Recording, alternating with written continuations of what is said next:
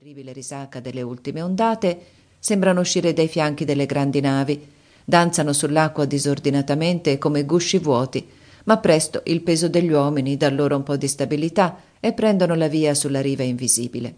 I due ufficiali sono scesi per ultimi, ma i loro rematori sono i più robusti ed eccoli subito alla testa della flottiglia.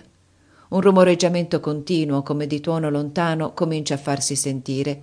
Cresce, s'aggira, si distende, maestoso, diviene una lunga vibrazione, un'imponente armonia che rammenta gli accordi gravi di un organo gigantesco. Ci avviciniamo, dice Carjan. Che significa ciò? chiede Bussy. Questo rumore è l'enorme cascata del mare sopra cento leghe più di costa. Furono subito in pieno tumulto, fra un velo di schiuma agitata come pazza, e sembrava loro che i canotti balzassero sopra un'ondata di neve. Attenzione! Gridò Carjan. Era la cascata, una mostruosa ondata che cadeva come cataratta sulla sabbia, e i canotti presero uno slancio vertiginoso attraverso il frastuono assordante, fra uno spruzzamento d'acqua. Ma l'abilità dei rematori negri era tale che prima d'essere rinvenuti dallo stordimento i passeggeri si trovarono un poco ammollati, ma sani e salvi sulla riva. Carjan si scosse ridendo e Bussy, che respirava a pieni polmoni il buon odore della terra, sembrò preso da una frenesia di gioia.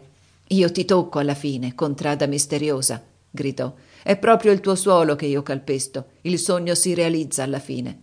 E soggiunge, levando gli occhi verso le stelle. Jennat Nishan. In quale ebraico parlate? domandò Carjan. Non è questo uno dei nomi dell'India? disse Bussy. Esso significa immagine del paradiso. Non è forse un nome che le conviene? Paradiso. Qualche volta, inferno spessissimo, disse Carjan. Ma non è questo il momento di discutere di ciò. I nostri uomini hanno compiuto senza impaccio la capriola dello sbarco, è il momento di radunarli e di eseguire gli ordini ricevuti. Si misero in marcia, guidati da un soldato indiano che conosceva la pagoda in rovina. Serrate i ranghi! Gridò Carjan, e che l'avanguardia avanzi con precauzione, battendo la macchia. Che temete? domandò Bussy. La costa sembra assolutamente deserta.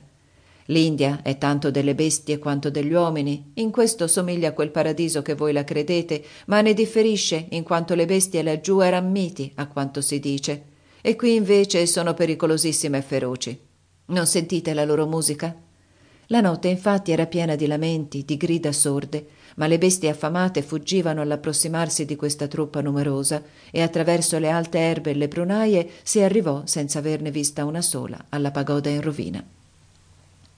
Delle bande di sciacalli, degli stormi di avvoltoi furono i soli nemici da mettere in fuga e che cedettero protestando con degli spaventevoli clamori.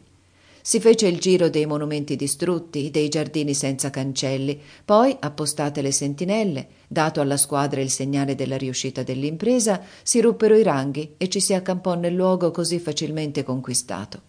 I più s'erano installati in una grande sala aperta, la meno diroccata dell'edificio. I due ufficiali si distesero anche là sui loro mantelli per prendere qualche ora di riposo. Avete sonno voi, signor di Bussy? domandò dopo un momento Carjan. Sonno? Così vicini all'ora del combattimento e su questa terra che brucio di vedere e che la notte mi nasconde? No, certo, attendo con impazienza l'aurora. Allora, se non volete dormire, permettetemi di farvi una domanda. Fatela, signor di Carjan, sarò contento di rispondervi. Che pensate voi dell'ammiraglio? È una domanda delicata, rispose Bussy sorridendo, ma risponderò francamente. L'ammiraglio mi fa l'effetto di essere un eroe mezzo bianco e mezzo nero, luce e ombra, arcangelo e demonio. Io, che da tanti mesi sotto i suoi ordini l'ho visto compiere dei prodigi, non lo riconosco più.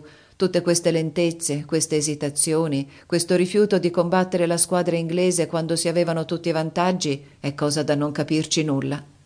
Io capisco, io. Come voi dite, vi sono delle ombre sul nostro eroe e io credo indovinare qual è la paglia che farà rompere questo puro acciaio. Che cos'è? L'invidia. Che mai dite? Esclamò Bussy riavvicinandosi al compagno. Parlate più piano. Voi lo vedrete, continuò Carjan abbassando la voce. L'ammiraglio è divorato dalla gelosia. Non vuole né ordini né consigli, nemmeno se conformi alle sue idee. La potenza di mio zio Duplay in questo paese gli dà ombra. Egli non vuole una vittoria divisa. A voi mi spaventate, ma non posso credere a dei simili sentimenti. Voglia Dio che io sia un calunniatore disse Carjan sospirando. Si aggiustò per dormire e il silenzio